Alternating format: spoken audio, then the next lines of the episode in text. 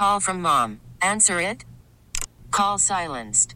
Instacart knows nothing gets between you and the game. That's why they make ordering from your couch easy. Stock up today and get all your groceries for the week delivered in as fast as 30 minutes without missing a minute of the game. You have 47 new voicemails. Download the app to get free delivery on your first three orders while supplies last. Minimum $10 per order. Additional terms apply.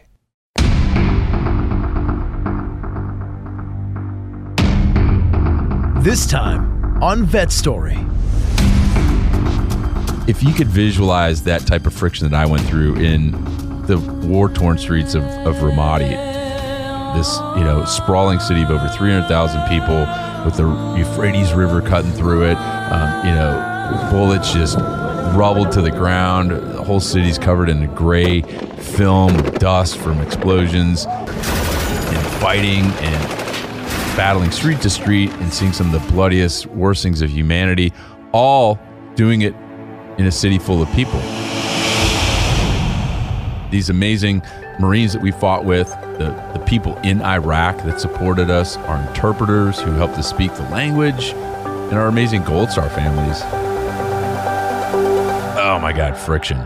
Shot in the chest by a sniper. Literally, Shanghai is like five helicopters, three in the morning, in the deadliest city on the face of the planet to get back to his boys.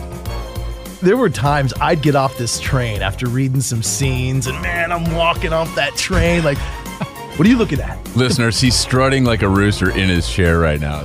I'm going on a victory lap. Point, man, I'm getting like some comedy. And I'm getting some therapy. I'm really in for like a full pod. this is going to be a- great. I you, this is a vet hmm. story. Is no Yeah. shit a good podcast. it's not just another war story.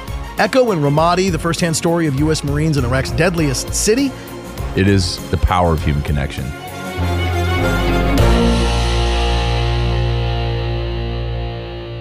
Welcome to Vet Story. I'm your host, Phil Briggs, and I really think you're going to love this week's podcast and this week's guest.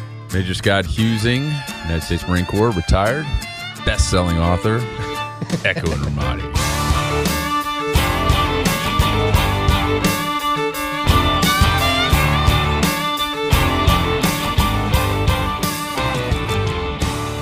All right, Scott, welcome to Vet Story. Hey, thanks for having me on the program. Good to be here, Phil. As I told you multiple times, I turned through this book in about, I don't know, two weeks. I probably could have done it if I could have just sat down on the beach in like 72 hours. But, you know, I trying to fit it into my life and the commute. But every day on the train, I would read this because I commute in and out of the mm-hmm. suburbs to Washington, D.C. on the subway train. And there were times I'd get off this train after reading some scenes, and man, I'm walking off that train like, what are you looking at? Listeners, he's strutting like a rooster in his chair right now. So that's like that's what's going on right now. Like he's a badass. So Like that's Chet- happening. That's happening. total chest puffed out, just felt badass. Like, what are you looking at? What are you looking at? I'll f- you up. I swear to God, I will. Look, don't look at me.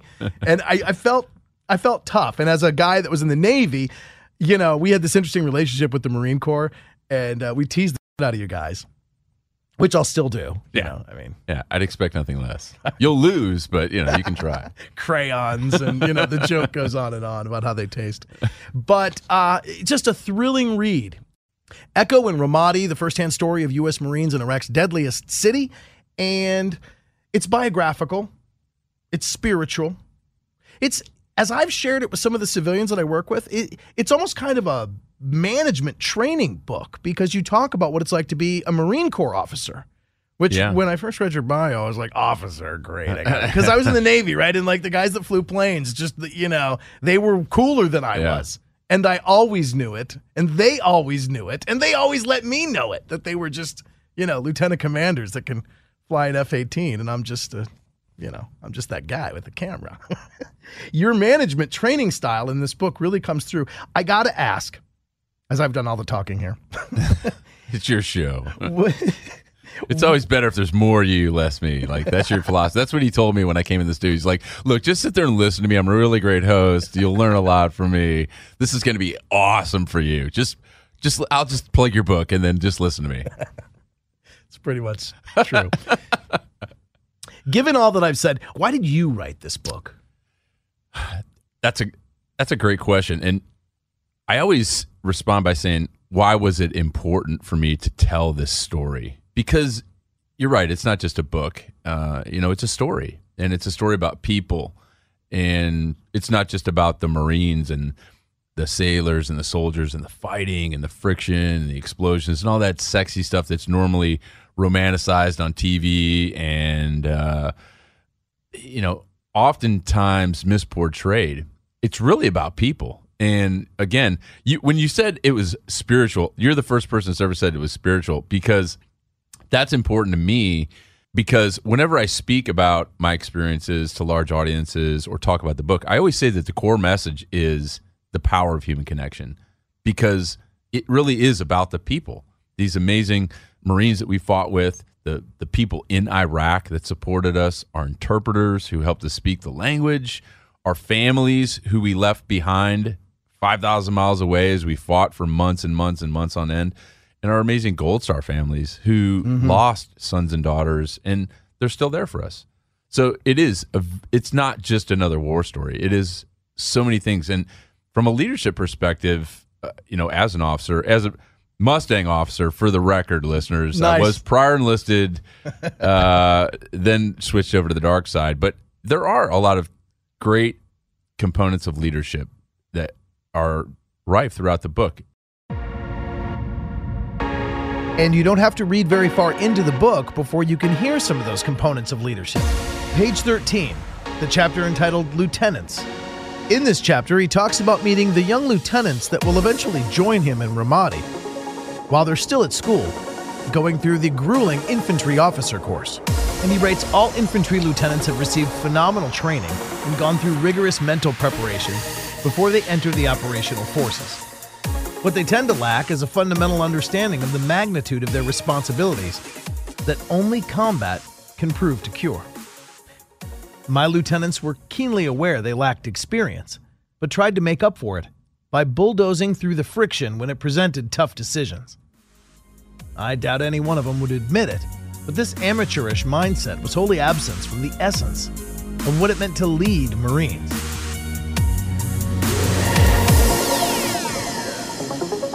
And it's not just leadership, it's team building overcoming adversity, and again, that power of human connection. I think that really brings it all together. I want to begin with the start of the book. You open this book with arguably one of the toughest things anybody has to do ever, and that's inform someone that their loved one has passed. Mm. You open the book with calling Dustin Libby's mom. Yeah. As the phone rang, my throat tightened from nerves as a hundred thoughts of how this speech was going to sound ran through my head. I thought for sure she wouldn't even want to talk to me. I had no idea what to say to a mother who had just lost her son.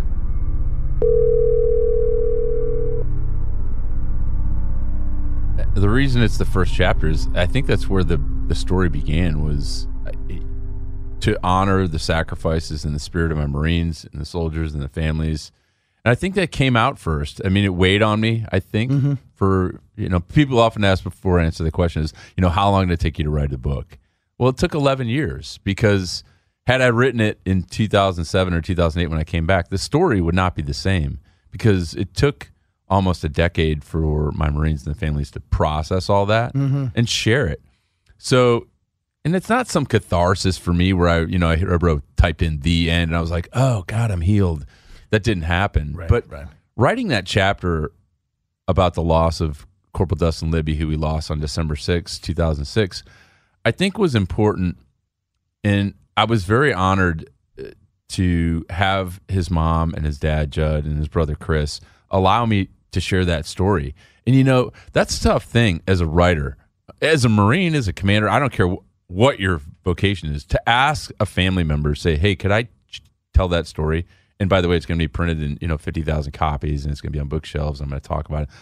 But they all said yes. Mm-hmm. They all said, "Yeah, you, you have to tell the story, and you have to be the voice." That's how they're remembered because they can't talk for themselves anymore.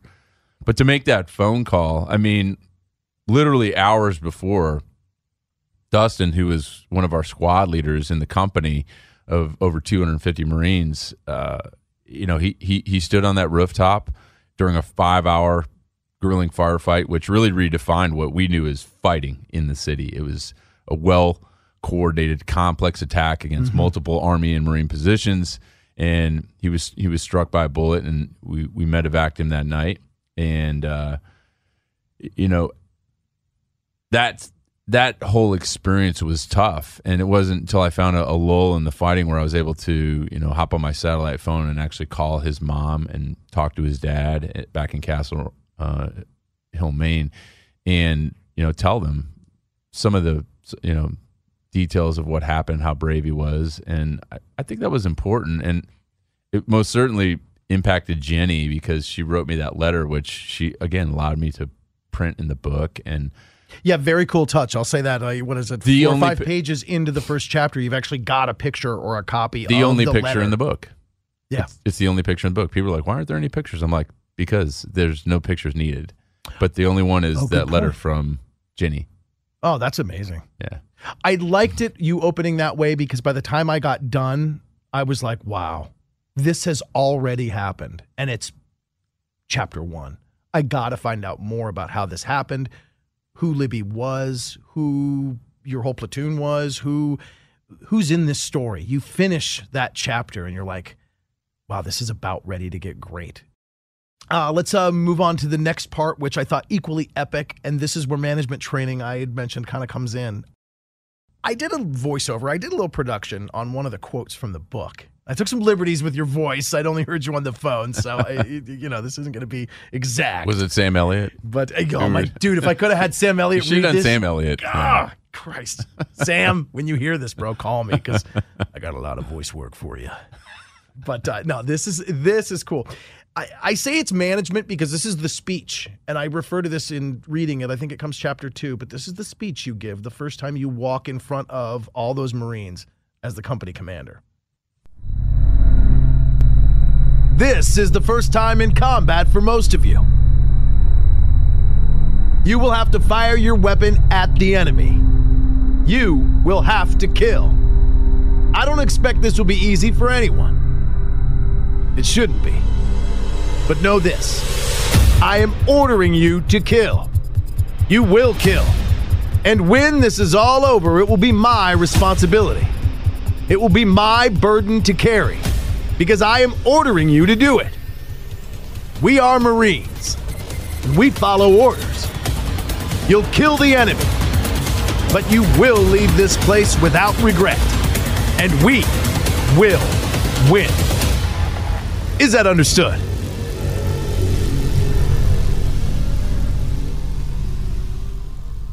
I mean, when I told you I see a movie in this every time I read a new page, I was like, that speech raised the hairs in the back of my neck. Yeah. Was that something that the Marine Corps teaches you to give, or is that your kind of unique sort of mentoring style or your unique management style? Well, I, nothing's original, and I, I'm sure that that was a compilation of all the great advice from all the great leaders that I was fortunate to have throughout my career. A- absolutely not exclusive to me. Yeah, I absolutely said that. And you know that that that was a great job, by the way. Um, I don't know how Dave Morant said it. Um, and this is a true confession. Is um, I did with Pete Turner, who runs he does Break It Down show. Okay. So he always wants me to do a true confession. I go, I've never listened to the book on audio, but I know Dave, who's a New York actor, but I didn't I didn't hear him say that. But you did a great job. Thanks, man. But the preface to that, as you know, is I had First Sergeant Foster, Tom Foster, say, "Hey, get them all outside and you talk to the boys." Because as a leader, they need to hear it from the boss. Right. They, uh, you know, straight from the lips. They don't always want you you know uh, to be blasted by the boss every single day. But there's important things like that passage that they needed to hear. But they were also under the assumption it was going to be a big photo op. So the Marines were complaining and moaning, and, Right, and- which you know they would you know if they're not doing that, something's really wrong but I, I think it was important to to tell them that and you know as as we go in in that in that that piece i was i think validated by those you know 40 or 50 you know seasoned vets who had fought 18 months earlier in the first battle of ramadi in 2004 you know and i say seasoned vets i'm talking about 22 year old sergeants Yeah, yeah, yeah, yeah. 20 year old corporal, corporals. And those were the guys that really made the difference as we turned the tide of that war day in and day out. It was through their leadership that really allowed us to fight and win and survive and and be as effective as we were on the battlefield. It was those young guys that did it. I loved how you were able to lift that guilt and say, "This is on me." And and you will leave here and it's going to be okay. You will leave here and i will absorb all this for you. You will have no regrets. And i think even in a non-lethal non-war zone area it's important for a boss to tell their employee you will come here you will work you will do a good job but i i got you I'm the one who's ultimately responsible. And anywhere in the boardroom or on the battlefield. Yeah. And I don't care who you read about leadership, Clausewitz or Covey. Yeah. All those tenets of leadership uh, apply. And obviously, they're under some pretty extreme circumstances. These young guys yeah. are making these decisions. I, and I think that's what's unique too. Is I always like to emphasize that fact how young these guys were.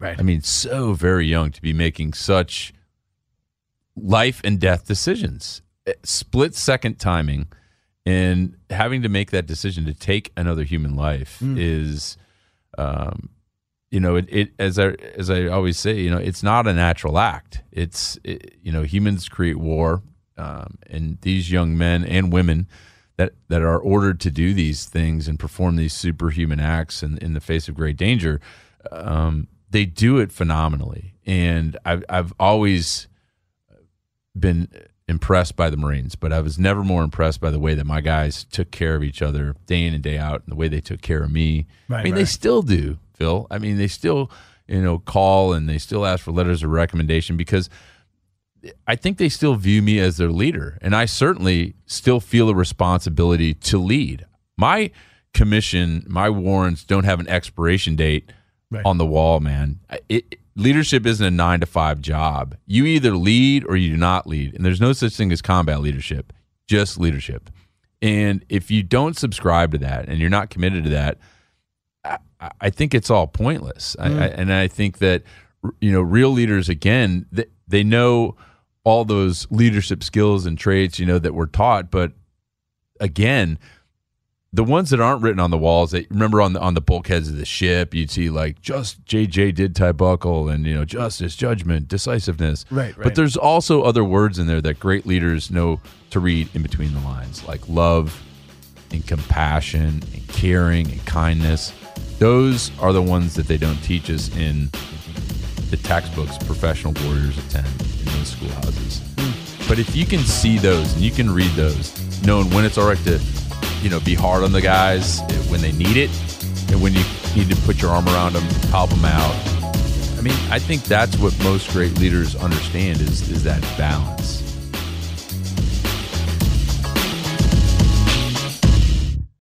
We talk a little bit about danger and some of the dangers these young guys faced. Uh, I liked the literary device you used, friction.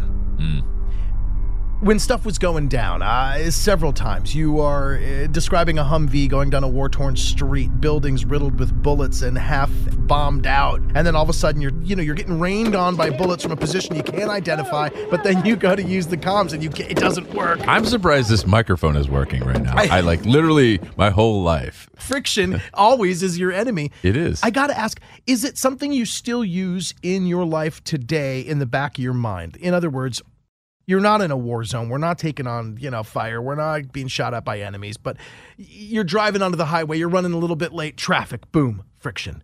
You go to get the grocery cart and you pick the one with the damn wheel that doesn't work and you, you know, run into your own truck. Bam, yeah. friction.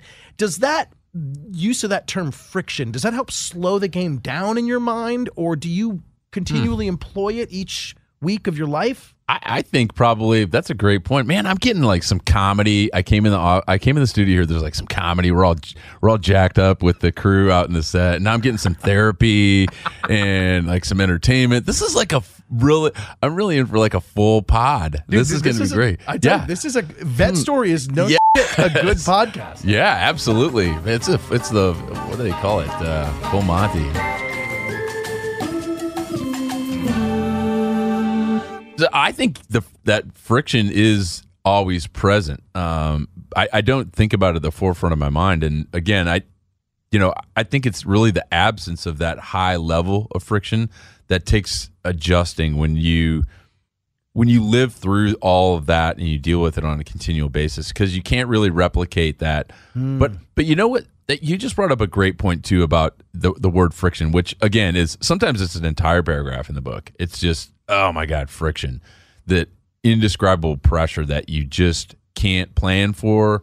You have to battle through and understand. But as you do, as a leader, you're able to identify those those points of friction two three four or five steps ahead and that's also what great leaders have to do is forecast that friction not so you don't slip and fall on your ass but so you protect those that you're leading and i think friction is you're right prevalent and uh, it's present in everything we do in life. And again if you're in any type of leadership position being able to understand that that if you could visualize that type of friction that I went through in the war torn streets of, of Ramadi, this you know sprawling city of over three hundred thousand people with the Euphrates River cutting through it, um, you know bullets just rubbled to the ground. The whole city's covered in a gray film of dust from explosions and fighting and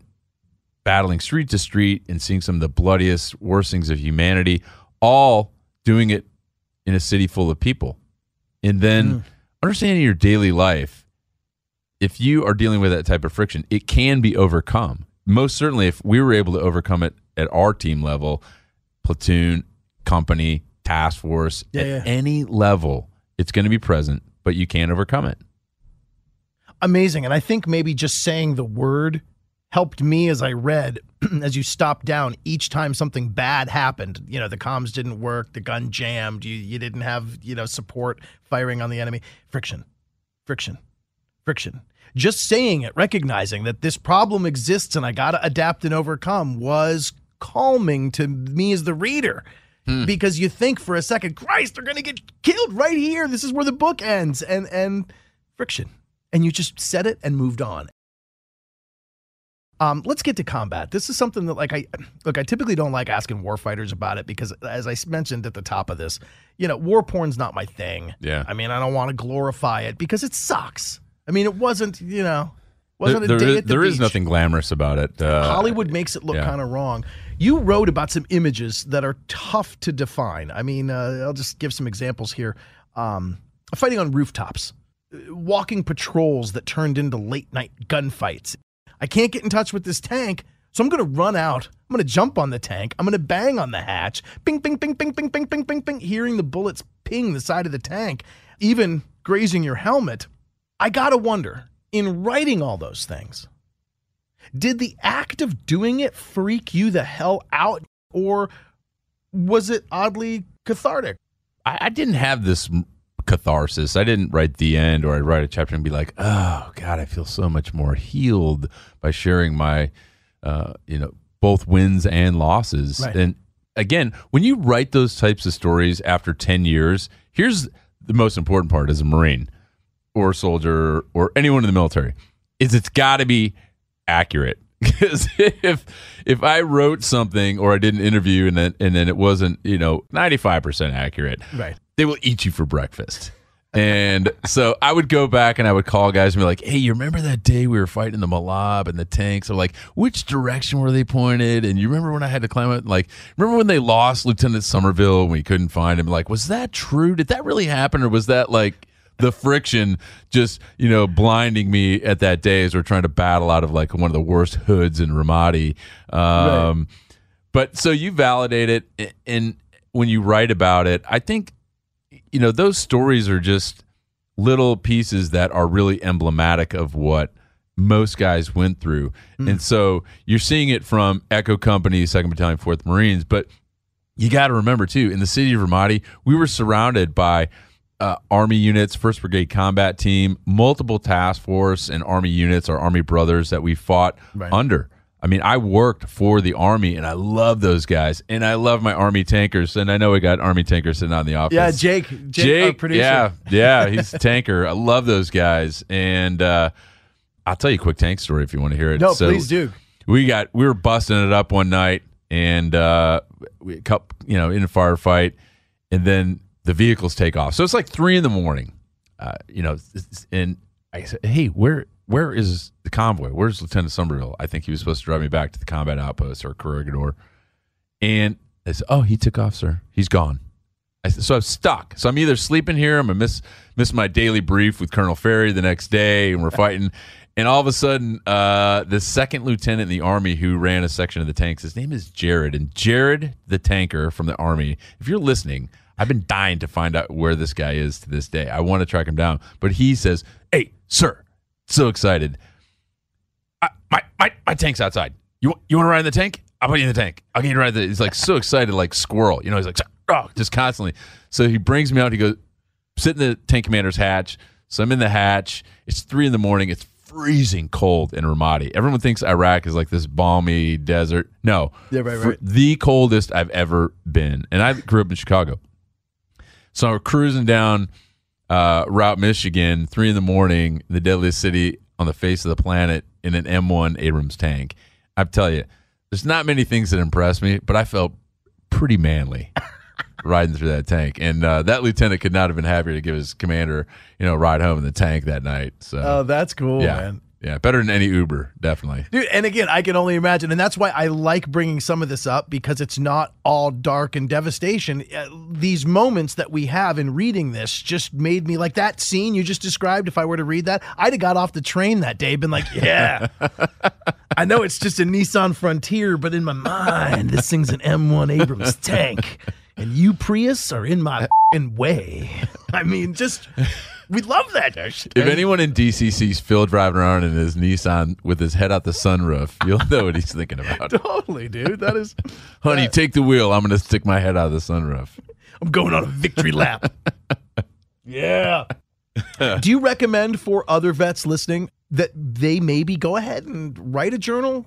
Absolutely. You, you gotta you gotta find your medium that okay. that you like. Yours is obviously talking. Yeah. I mean, it, it's effective. I mean, you get paid for it. So, uh, and you don't have to get paid for it to have some sort of portal or outlet. And I and I think when I wrote the book, that's really what I wanted it to be is to to serve as this this portal for for others to heal, not necessarily myself. And maybe maybe again, that's just because I love to stay connected and feel like I'm leading but whatever you do in life, um, you got to love it.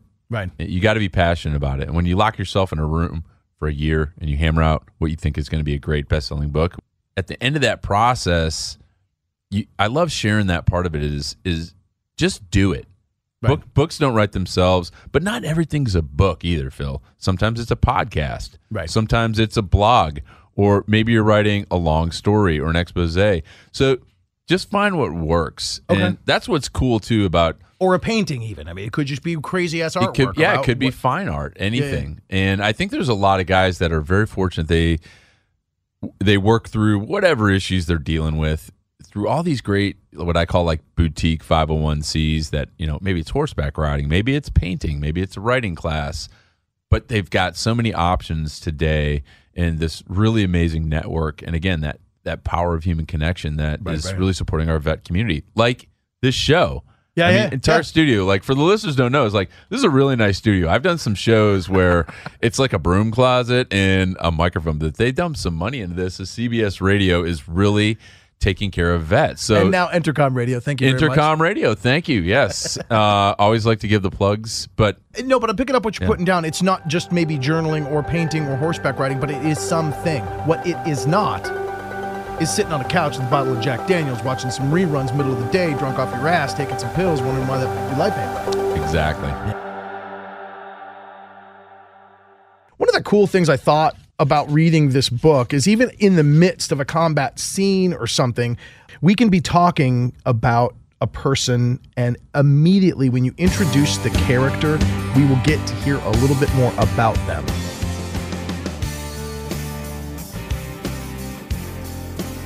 Lance Corporal Trenton Drew Tex Sturrock was in the turret of Somerville's lead vehicle manning the 50 caliber machine gun. He was from Woodlands, Texas. There was nothing original about his nickname, other than the fact that he acquired it after getting the state flag of Texas tattooed across his left shoulder and back. He was 19 when he enlisted in the Marines and would celebrate his 20th birthday in Iraq. Tex spoke with a smooth southern drawl and exuded confidence. He had a gregarious personality, which allowed him to bond with the men in Echo Company. He was undeniably one of Echo's many large personalities. Yeah. It's not just like name battlefield war scene, name battlefield war scene. It's about people. Who were some of your favorite? I mean, not not not favorite people because you can't pick a favorite person, but I mean, who are some of the favorite characters that you that uh, you described just off the top of your head? Like, where's Well, you know, I talked to some of the Marines, um, and again, you have to make sure the stories are right, or they will roast you. oh yeah, Marines are unrelentless. Yeah. Oh yeah, and and you know, there, some of them said, "Well, hey, sir, you know, why didn't you tell this story?" Or you know, you didn't talk about this person. And I said, "Look, uh, if I wrote about everything, no one would ever read the book. So you only got like 300 pages, plus or minus. Right, so a thousand pages long. yeah. guys. So again, those guys like you know Tex and Espo and Tom Foster and uh, some of the other great Marines and great characters. And, and trust me, they weren't all like super stellar performers. You know, they all have their their faults, just like everyone. Right. But they're again emblematic of all of the guys that I fought with in Echo Company and all the soldiers that we fought alongside. But yeah, there were some funny stories that came through, and let's talk about Espo. Uh, Okay, okay. Gun- Gunnery Sergeant Jonathan Espinoza. Now he's still on active duty. Um, and when I called him, I picked up the phone. I'm sitting in my office, and again, he wasn't a real chatty Cathy. He, I, I don't think he's forecasting a, a radio career in his retirement, but. Uh, you know, I called him and I told him what was going on, and you know, I said, "Hey, I really want to write about this this uh, story." And when I finally shut up and just let him talk, I was on my keyboard. Do you got some keyboard sound effects? I just typed and Espo was rattling off that great story about him being shot in the chest by a sniper, medevaced out. We think he's going back to his family, and then lo and behold, he literally Shanghai's like five helicopters to get back to his boys, to get back to the men he leads. Yeah. Because that's where he felt he belonged. All of this transpires unbeknownst to me. I had no idea that any of this was even happening because I was here at that point of most friction while my guys were being medevaced and taken care of. And you just kind of have blind faith in the system that that's what's going to happen.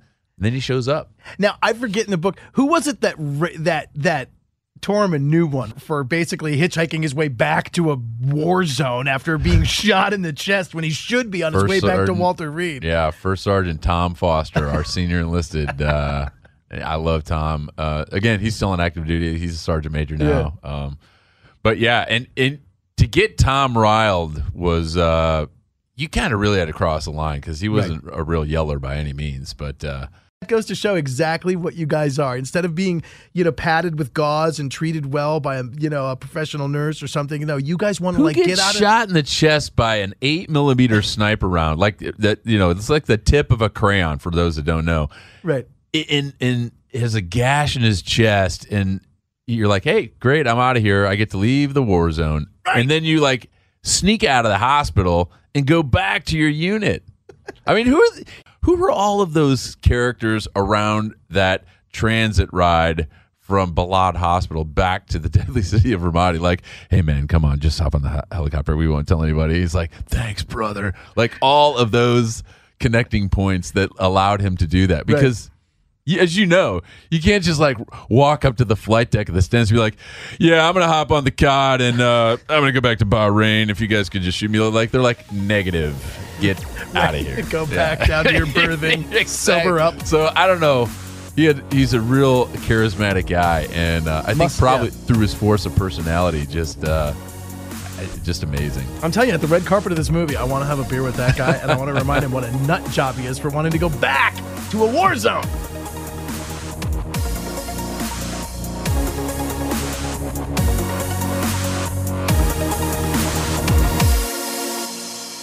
I thought that was really cool how you were able to introduce us to the interpreters who are critical to achieving these missions because obviously, you know, we're not Iraqis. We don't speak that language. We had to go over there. We had to find connections to get us in and help us get our message across to the people who were invariably caught in the crossfire. You told really cool backstories about them. And I loved the one guy that gets sick and he's laying on the ground, and they're Oh, like, thank you for telling that story. This, like- I've never shared this story. This is so hilarious. Okay, so one of the interpreters, who we're going to get into in a second, um, is falls sick in the middle, like in the middle of this building, this bombed out building you guys are using as like an operational, you know, headquarters. And he's laying on the ground, and somebody's like, "Hey, hey, Major, you know, our- our guy Jake's Jake. not doing too well." Yeah, Jake. And and you come to look through his bag and realize he's packing like a 12 pack of these little cans of eggnog. no, no. And- Big cans of eggnog, like the ones yeah. that they weren't little cans of Rip It, like we were talking about earlier. It's like these were big quart-sized cans of eggnog, which weighed like a pound and a half a piece. So in the middle of the heat or whatever, he's got to carry uh, 20 extra pounds dedicated just to these bottles of eggnog. And you ask him, what the hell's your problem? What the hell are you doing with all yeah, these? and he's oh, like, oh, P.S. You're supposed to be drinking water to hydrate. This dude's down in eggnog. and he says, I just love the eggnog. yeah, that it's the sir. I love this eggnog. It's very good, very sir. I just like the taste because it was Christmas in Ramadi, and so we go to the dining facility, and Right. he'd obviously like raided, you know, the eggnog stand, and or I don't know where, but anyway, yeah, he he's, he's got his whole backpack full of these metal cans of Borden's eggnog.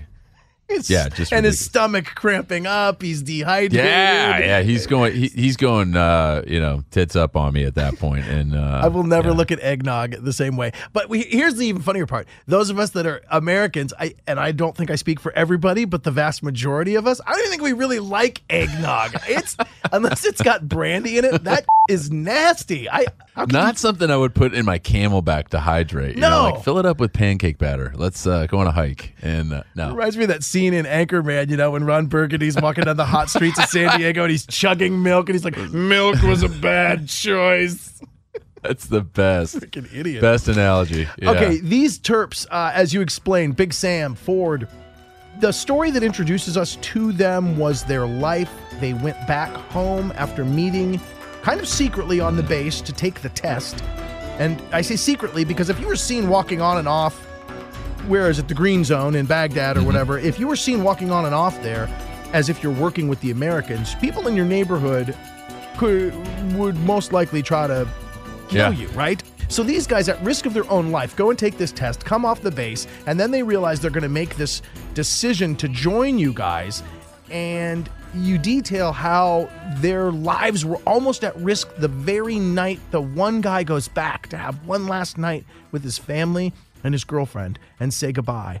And I'm a little rusty on details, but it was something to the effect of like the Taliban or whatever, like left a note at his house saying we're going to kill you. The or- insurgents left a note, and uh, they'd made the decision. And again, it's important to note these are 18 year old kids that um, I, I say were akin to the patriots of our American Revolution that took up arms to to kick out the invaders and you know these people had destroyed their homes and burned out their cars and uh, so they, they decided to join and, and help us speak the language and they wanted to be with the Marines. But yeah, they, they came home uh, after signing their contracts, telling their folks, you know, what was going to happen.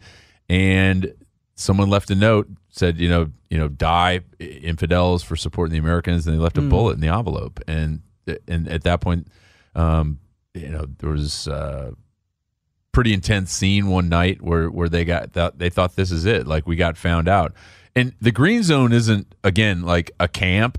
It's an area of the city. Right, right. so it, and, and green zone is a doctrinal term but it doesn't necessarily mean safe zone because trust me they were like parking Katyusha rockets into the green zone and you know they'd shoot ak's and you know solder cities right next door but so yeah they had a rough upbringing and to do what they did you know, Big Sam and Ford, who I'm proud to call American citizens now, um, because they're you know just another example of success stories. And there's a lot of other Terps that came back over here, and we owe them a huge debt of gratitude because I attribute a lot of my success and and really my life that I, I really placed in their hands. These these young kids that did so much for us, and uh, you know, even to this day, uh, Big Sam, who I write about in the book, I just posted such a great video on my Facebook page. He went back last month to Iraq to visit his parents in Baghdad for the first time in 11 years.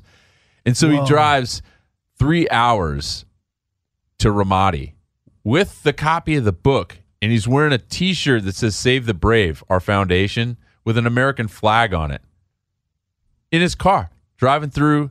You know, and th- this needs to be understood. ISIS is still in Iraq. They are still in Syria. So this is a ballsy move, but he did it because I think he loves obviously being a part of the book, but he's also loyal to Echo Company. It hasn't ever died out. And you know, he was at my retirement in 2013 when he flew in from Chicago, and it- you know, these we're just connected to him like our own brothers. And again, they're all grown up now. They're like 31, 32 years old. You know, Your kids again, Yeah. another one of your kids. I kids. love them. They grow up so fast. it's amazing to think because I look at the experience of you know our conflict over there I look at the wars that we've been eh, you know ongoing for 16 17 years and I think to the uh, like a lot of the Americans that have never been over there you know we look at the Terps we look at some of them and we're like I, one could you trust them to really be on your side and not just every time they knocked on a door saying in a language you don't understand, I'm with these Americans. They're going to kill me if you don't like, you know, let them in. So hide all your stuff. Some people thought that there was, you know, I was a Terp lover, and then there's, I'm sure there were some that had these uh, unfounded reservations. But the, you know, these guys work for companies and they vet them. They make sure they have security clearances.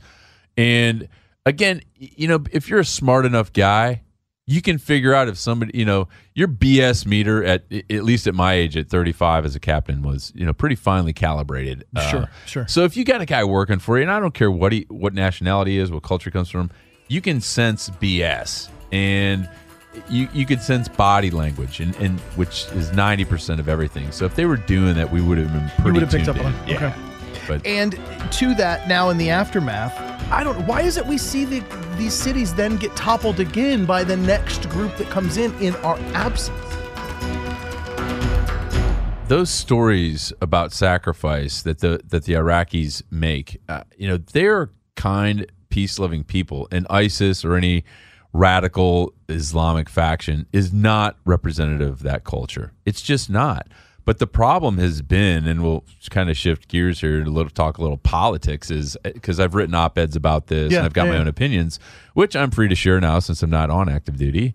Um, but you know, none of us sit around and lament about, oh man, if we don't plant a flag here, you know, proverbially speaking, uh, we're going to be back in 10 years. And sure enough, we didn't need a crystal ball to figure that out.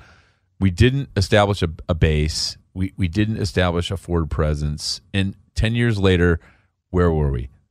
Iraq, Ramadi, ISIS. That's where they're setting up camp. They're like, yep, capital of Al-Anbar province. We're going to pitch our tent here, and then we're going to run roughshod on the city, and it's game on because the Americans are taking off. And we weren't good students of our history. We, you know, like we were in the Pacific Theater.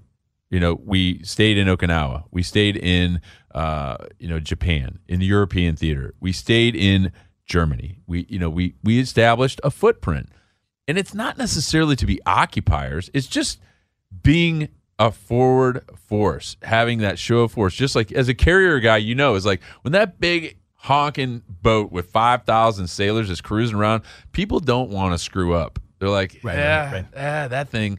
I don't know if any of your viewers have never seen an aircraft carrier or like the carrier strike group. Oh, it's just, Like you sit, but from sea or seeing it from land, and you see it like looming on the horizon. You're like, holy crap, that is a lot of ass whoop sitting in those tin cans on the sea.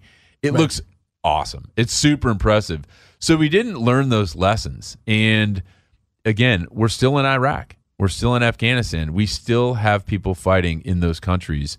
And until we figure it out, and I, you know, I, I threw this out on another show I was recently on because I think it's important industrially and from our economic and industrial leaders to show them what right looks like. Because we're dumping money into this place. right, right. I just threw an op-ed out, i i kind of blasting former Secretary of State Rex Tillerson because he's writing a check for three billion with a B to the country of Iraq, who's asking for eighty billion bucks to rebuild their country. And I said, no way.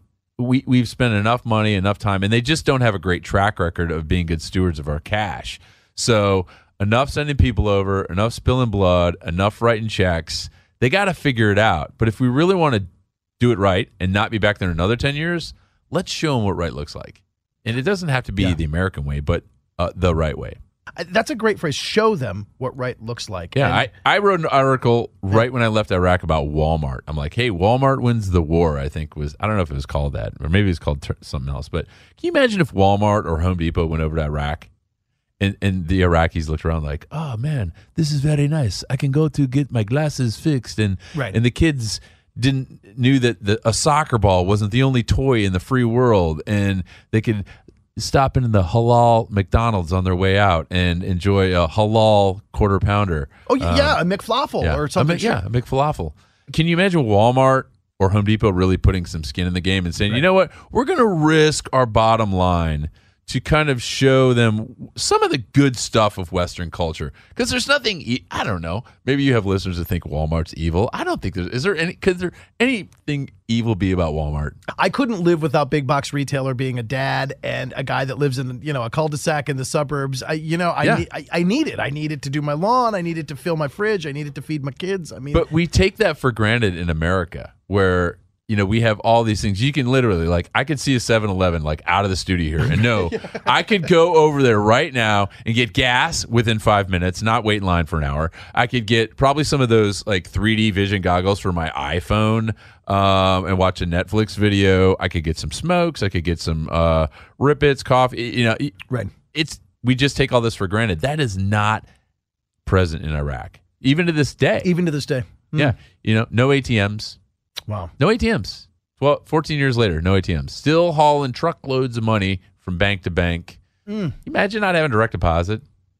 No, I, you know, it, and you're right. As I read the book, as I look at what I just absorbed, and and and I hear you talk about the Iraq and your vision for it that could be. I wish more authors like you had your stories told in movies. I wish more uh, service members like uh, you. Uh, I think of Navy SEAL Dan Crenshaw down in Texas running for Congress. I think of uh, representatives that are already under the dome in the Hill, like Tom Cotton and some of the other guys that you know have served in combat areas. I hope that your bloodline infects and gets into the mainstream, gets into the blood of all of American leadership, because there's a lot to take away from your experiences, and certainly so many lessons to be learned from cover to cover in this book that are just so real, so touching, and not just uh, not just about war and bullets, but they're about people. But it's especially hip to hear your take on the global reality that we live in. Yeah. Well, Um, we're lucky too, as we sit here in D.C. too. You know, we've got so much going on around our current administration, and he's surrounding himself. So this is kind of a paradigm shift. You know, we got guys like Mattis and Kelly and Dunford and Zinke and uh, uh, you know Pompeo now, uh, all Yeah. great military leaders. And I think you know what I loved about this, and I was talking about this on some other program as well because I don't normally talk politics because it's just not my thing. It's so divisive. But when I was watching Mike Pompeo during the confirmation before it hits, like he's he's grilling these people. Every senator and every congressman is like trying to get him, and he's just like free, and he's ironing these people out and doesn't even break a sweat. It's because this guy has been trained his whole life to deal with friction. He- And he's walking through that door, and he's like, before he even turns the handle, he understands there's going to be at least five, six, seven points of friction throughout the next process. So before he even opens the door, he knows what he's walking into because he's experienced. He knows what's going on. So all these great military leaders like Mattis, who's completely unflappable, Dunford, completely unflappable. Right. Uh, they just it it just makes me proud. So I was sitting there, I was like, yes, finally. And this doesn't mean that we're going to surround President Trump with a bunch of former military leaders and their warmongers. Absolutely the opposite. And I think you can understand this is Yep. we don't want our kids to have to experience what we saw. I would never think that. And and all these great leaders that we have now, I think they're just common sense guys. Right. Yeah. I'm just And it makes me happy. And they've lived through the stories you documented in Echo in Ramadi.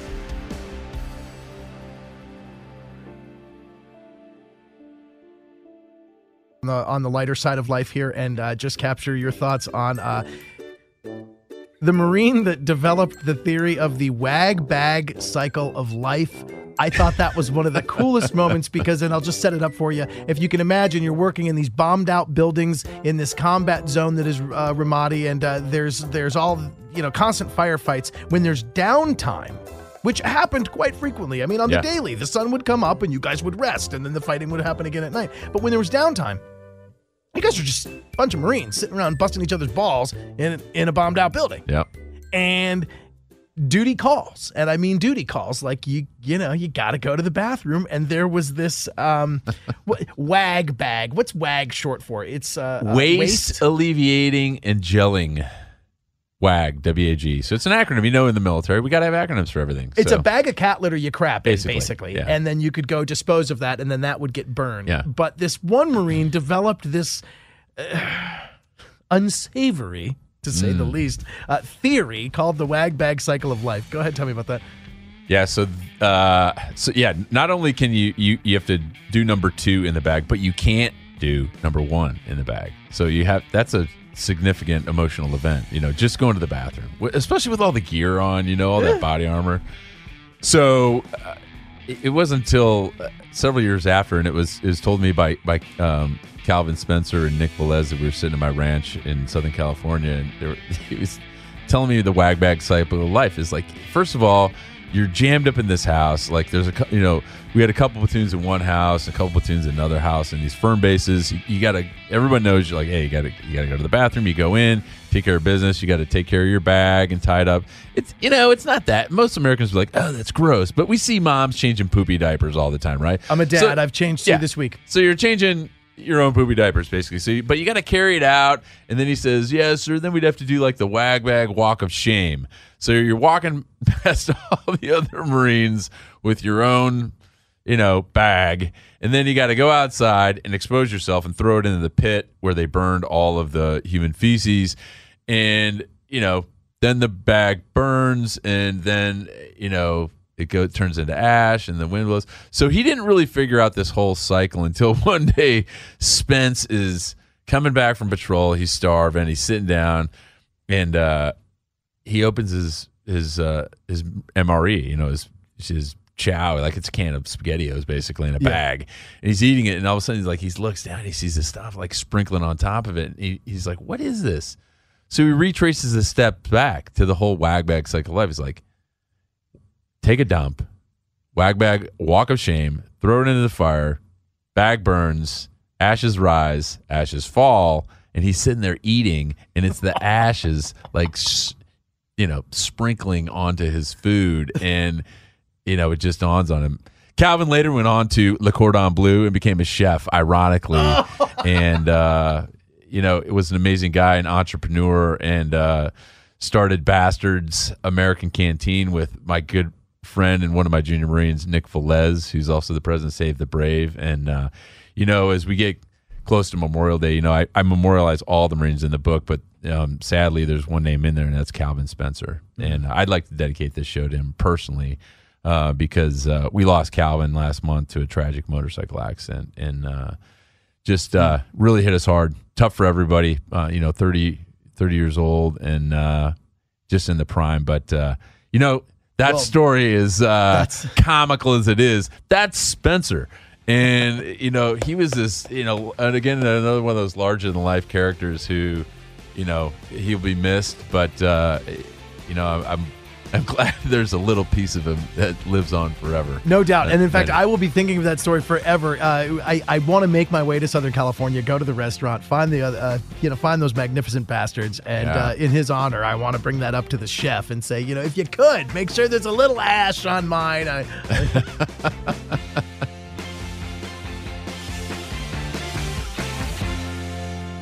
you know, to know a Marine is to know that they are just ball busting to the end. all the I mean, guys in the we're gonna- military. there's so many. You know, there's so many people in our nation's military. This great cross section is demographics, and you know this because you're one of them. Yeah, yeah. Uh, I, I I can only imagine having you in my company. Um, major discipline problem. Uh, Seriously, yeah. Hey, sir, why are we doing this? Like, Briggs, get back in line. like, yes, sir, Roger that. But, sir, shut up, Briggs. sir, this does appear to be a little up. I mean, Sir, this looks really dangerous. Shut up, Briggs. Get get back to work, Briggs. But uh, there's so many characters, and um, you know you find that over the course of your career and through age and wisdom. And you know I found that out early on too. Is that you do have these great people. They're not a bunch of lockstep soldiers or sailors and marines Right. that just you know. any American that thinks you join the military and you're just marching around with a rifle in your shoulder, like up two, three, four. that is not what happens. No. it is. Our ranks are filled with these great Americans who raise their hand. The, but they're artisans and they are musicians and they are poets and they're disc jockeys and Yeah, yeah. sometimes they're writers. And it's you know understanding that you've got electricians and all these great you know people and uh, being able to leverage that talent and know that it's out there it's not just a cookie cutter stamped sailor or a marine or a soldier.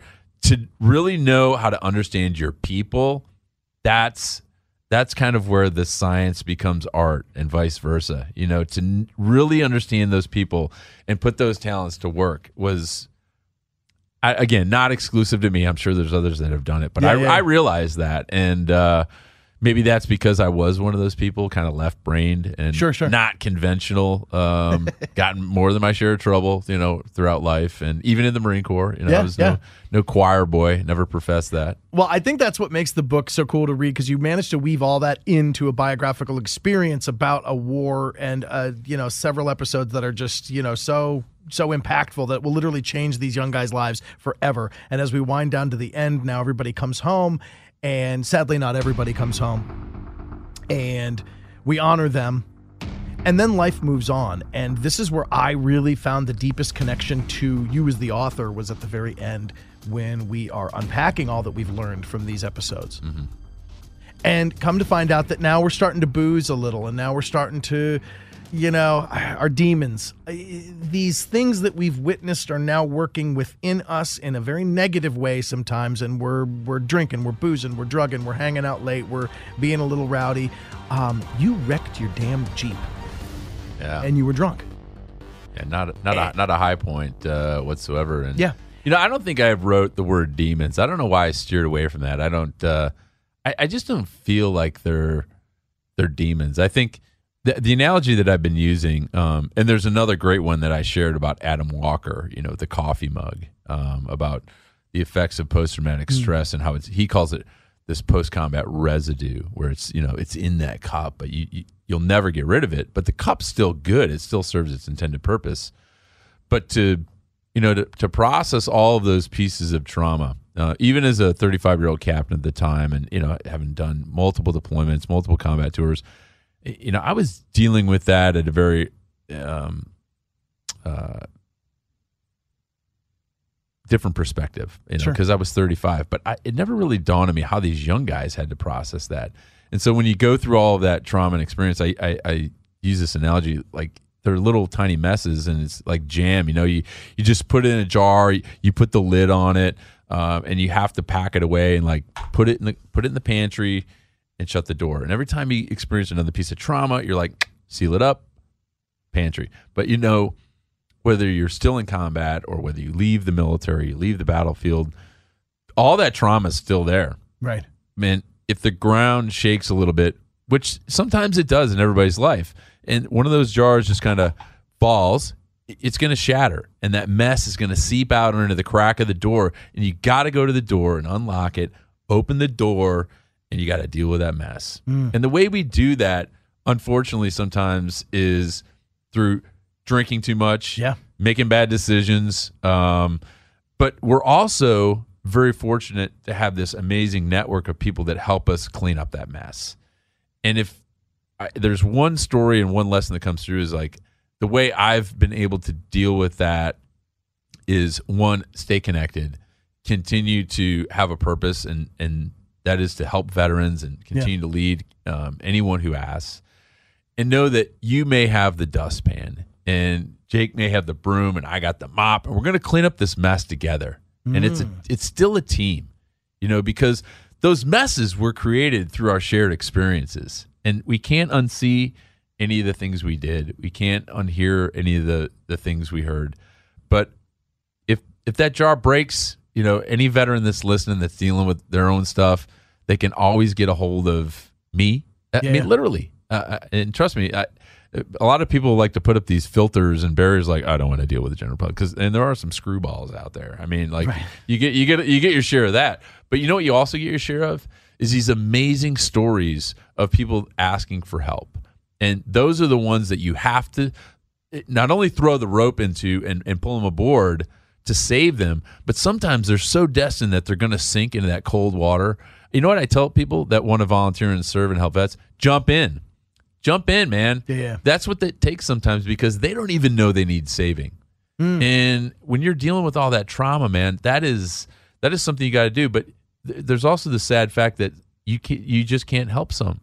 Some don't want help, and you can't see it coming. And, Right, right, and right. we've lost more than our share of guys to to the effects of suicide. And um, you know, we lost another one in, in January this year, and uh, it, the numbers keep rising. And it's not some s- silly push-up challenge on Facebook. You know, it's these are real people, man. These are our brothers Yeah. guys we served with, their sons and daughters. I mean, they're my friends, um, and they're my Marines, and we're here for them. and you are there for them uh, as soon as the big war stories end and everybody comes home there were a couple stories there about guys that sadly took their own life.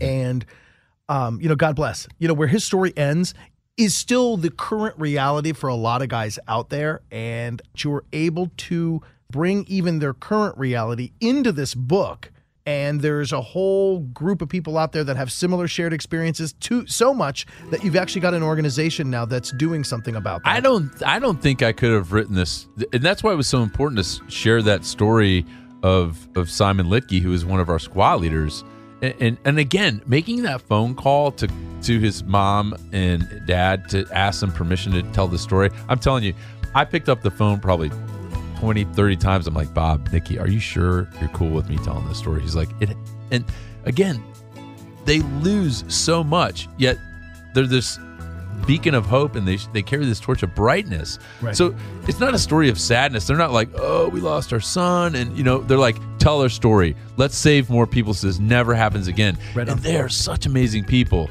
Bob and Nikki, and uh, their their whole family.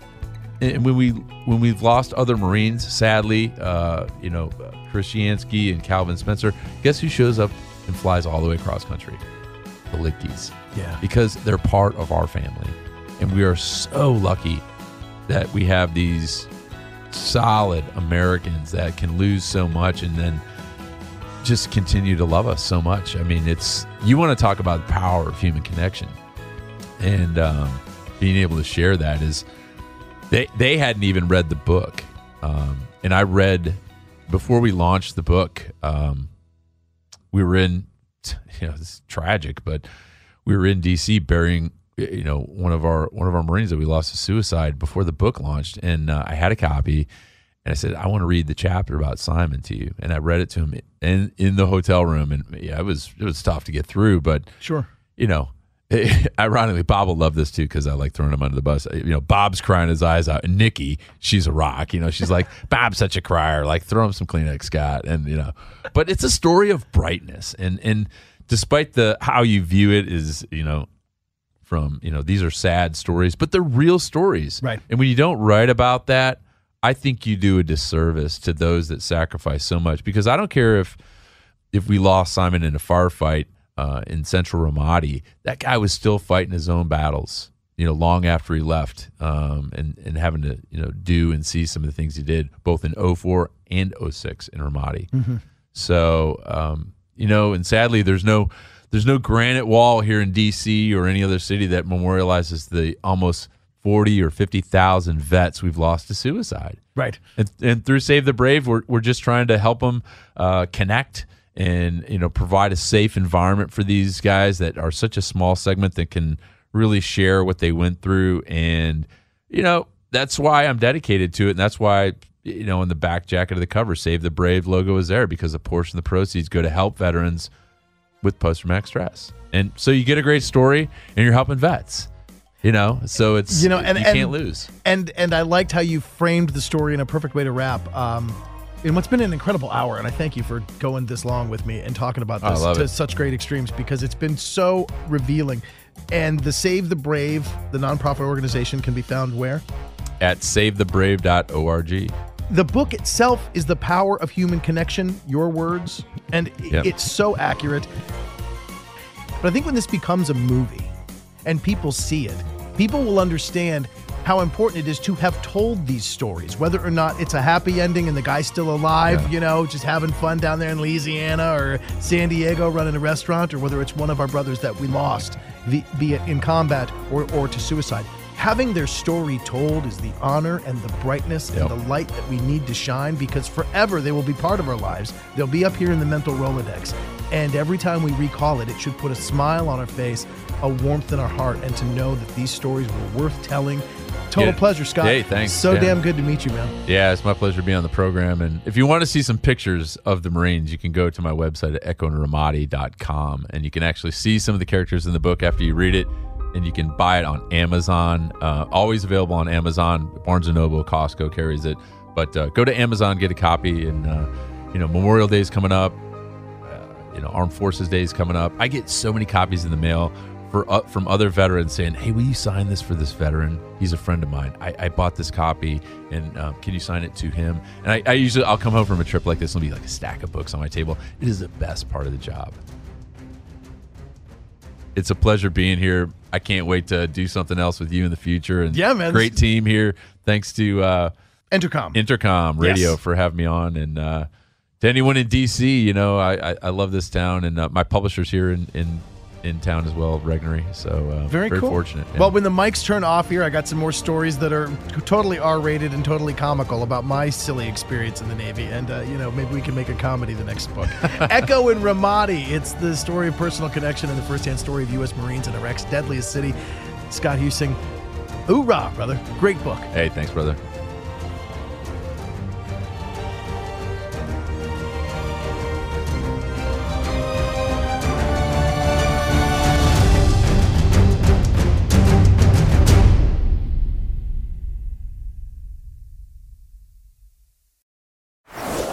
Baseball is in full swing. NBA playoffs are heating up, and your NFL team is gearing up for training camp. Listen to the latest on the teams you love here on the Audacy app. The biggest sports radio stations in the country, providing unrivaled local coverage of their teams, all in one place. Exclusive interviews with players, coaches, and team executives, streaming live and always available on demand. Stay in the know with your favorite teams right here on the Audacy app.